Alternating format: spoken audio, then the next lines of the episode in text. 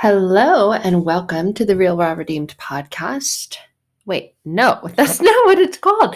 The Change with Him Real Raw Redeemed podcast. There we go. That's a little bit better. Ah, uh, that's much better.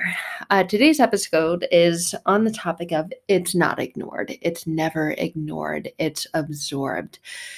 And this topic and concept comes from truth and we get ideas, we get topics, we get concepts, we have knowledge of truth. But how often are we in the truth? How often are we inundated, submerged, and really, really in the truth?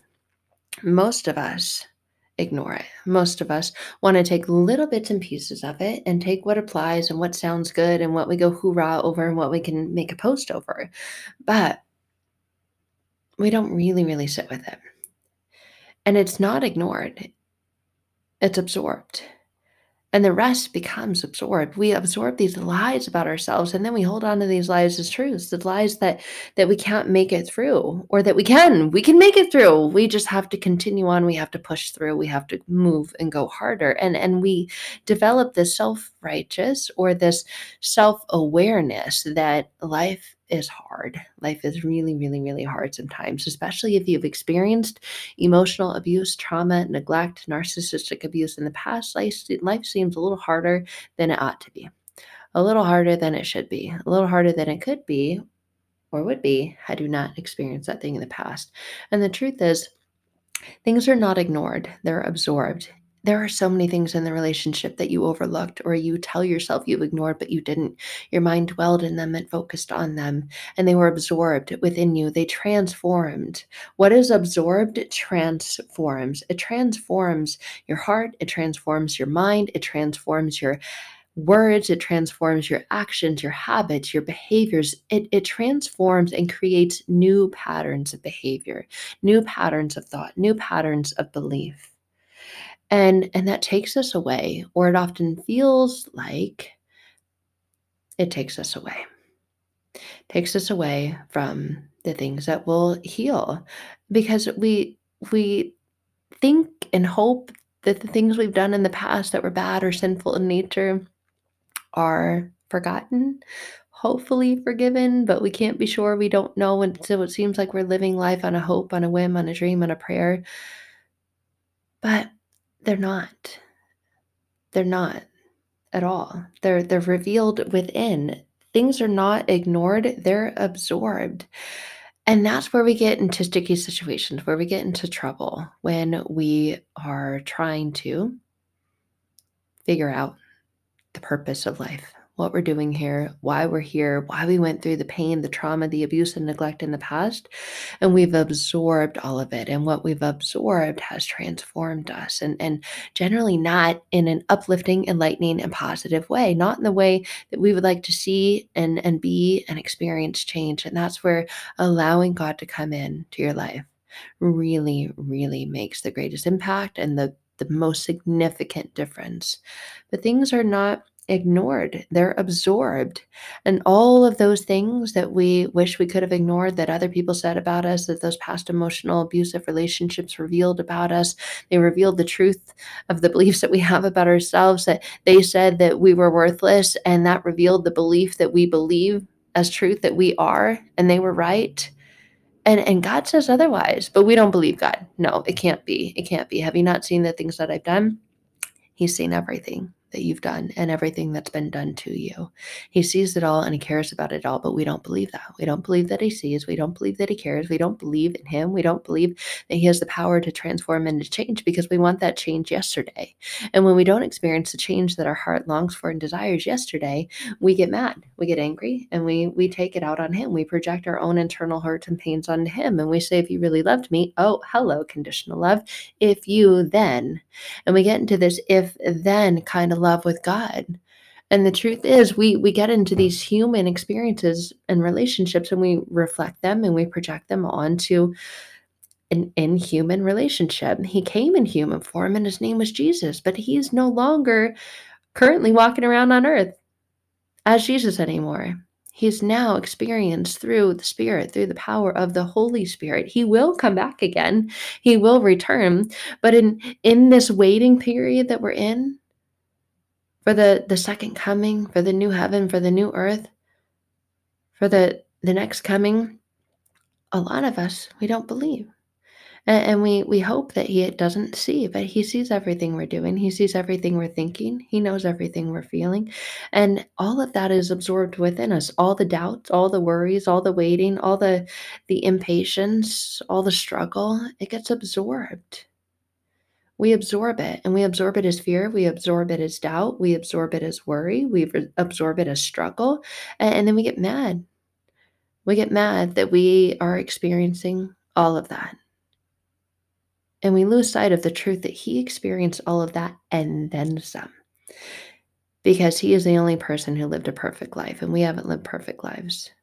But he has. He has because we couldn't he did because we can't, and he doesn't expect us to.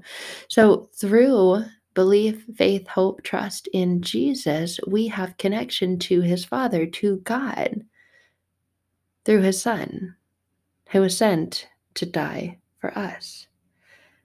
And, and we lose sight of how easy it gets to be. We say it can't be that easy. It's too good to be true. Uh, it can't be that simple. And so we don't let him in and he's knocking on the walls of our heart, on the door of our heart. And we're like, no, no one's home. I don't hear the knock. Ring, ring camera, not activated. Ugh, I'm just to ignore it. That damn thing goes off all the time. Ugh, again. Ugh, oh my gosh. Ugh, uh, uh, uh. We're so distracted in all these things that are keeping us away from him. Or are we're allowing our pain to keep us from him to come in to change and it's being absorbed that pain and absorbed instead of remembering that he came and he already absorbed it all for us. So we don't have to live in it live with it. We we can and get to live with him every day in every way through everything. But we focus on the judgment the pain the shame the blame. We focus on those things. We let those things in. And we we absorb those, we hold on to those. And instead of absorbing the price that He paid and the love that He has for us and the saving grace and mercy that He has come to place upon us, within us, to surround us, to support us, to lift us up in His name, we lose sight of all that. And, and he doesn't he doesn't forget and we don't either. There's so many things that we don't forget, but we forget the most important things that He came to save us from all of that. And through Him, we are saved. Through Him, we can absorb mercy, love, grace, gratitude, joy, abundance, love in abundance, grace in abundance, mercy in abundance, forgiveness in abundance, acceptance in abundance. We can drop the story of how we need to be perfect before we can be with him. And we we are living in this world of absorbing judgment because we remember and we because we project our remembering on on his remembering and we say, well, if he really knows everything about me, there's no way he could love me. I don't even let other people that I'm in human relationships with know everything about me because if they did, they wouldn't love me. And we create the story of, of God and who he is around the stories that we've created around other people and who they are. And those stories are the things that build up walls. And the stories are the things that we hold on to instead of letting go of, instead of dropping, instead of relinquishing. We forget that we don't need to he came and paid the price for us so that that we don't need to even worry about how do I let go? He let go of it for us. All we need to do is let him in and not worry about what he's seen. He's seen our sin. He's seen our sin before we sinned. He knew what we were going to do before we do it, and he gave us choice and he gave us free will and he allowed us to do what we were going to do. And, and he allows us to experience connection with forgiveness through repentance. All repentance means is turn around is to stop walking away from him and start walking towards him and say, Look, with our hands open wide, here's what I've done. Here's what I'm saying. Here's what I'm thinking. Here's what I'm believing. Help me. I don't want this anymore. And I don't feel like I can let go of it myself. Will you please come into my heart and help me? Take it from me. And he is like, Thank you for asking. Absolutely, because I love you. I always will. And that's all we need to do. But we we say it can't be that easy. We say he wouldn't have me. No one would have me. The narcissist wouldn't have me. They use me and abuse me, and we project the use and abuse onto God and who He is and what He's done, but He's never done that to us. That's a story that the enemy wants you to believe so that you stay with Him and not with God. And God wants you to know the truth that He loves you more than you can ever hope, ever ask for, ever wish, ever dream, ever imagine. He loves you so, so much. And His love is often referred to as overwhelming because it is. The power of His love and the acceptance of who I am and where I am and who you are and where you are has been overwhelming before. Many, many times in the past brought me to my knees begging, please forgive me. And he says, My love, I already have. It's not me that needs to know that, it's you. It's you that needs to let in that truth. It's you that needs to absorb the truth of who I am and what I've already done for you. It's you that needs to change what you're absorbing. You're absorbing pain, you're absorbing shame, you're absorbing guilt, you're the one absorbing judgment. And I haven't come to judge you. I've come to judge the things that you believe about you, the lies. I've come to help reveal the truth, the way that I see you.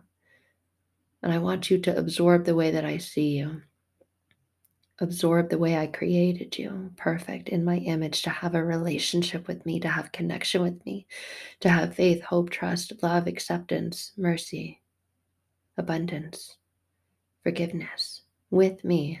I've come so that you can absorb that, not the judgment, not the things that the enemy thrives off you absorbing, not the negative and limiting, deeply rooted internal and unconscious beliefs and conscious pains of the past that are keeping you from having a deep, personal, close, and intimate relationship with me. I've come so that you can absorb all the good things so that we can break those chains. I've already broken them. I've some I've come so that you can absorb the truth and so that your eyes can be fixed on seeing the truth. The chains are broken. It's you that's holding on to the broken pieces of the chains and saying, No, see, this is how you judge me. He's come so that you can see that He has already set you free. In and through His perfect Son, Jesus, who was perfect, always will be perfect, because you are not and you never will be, not in this human life anyway. And that's the power of truth and then it is true that the truth sets us free, but most of us are focused on on wrong truths, truths that aren't truths, truths that say if I get into the right relationship, if I get the right job, if I get enough money, if I drive this car, if I live in this place, if I if I make this much, if my children behave this way, and and none of that is truth. All of those are stories of human experience. And they'll never be perfect. Perfection is perception.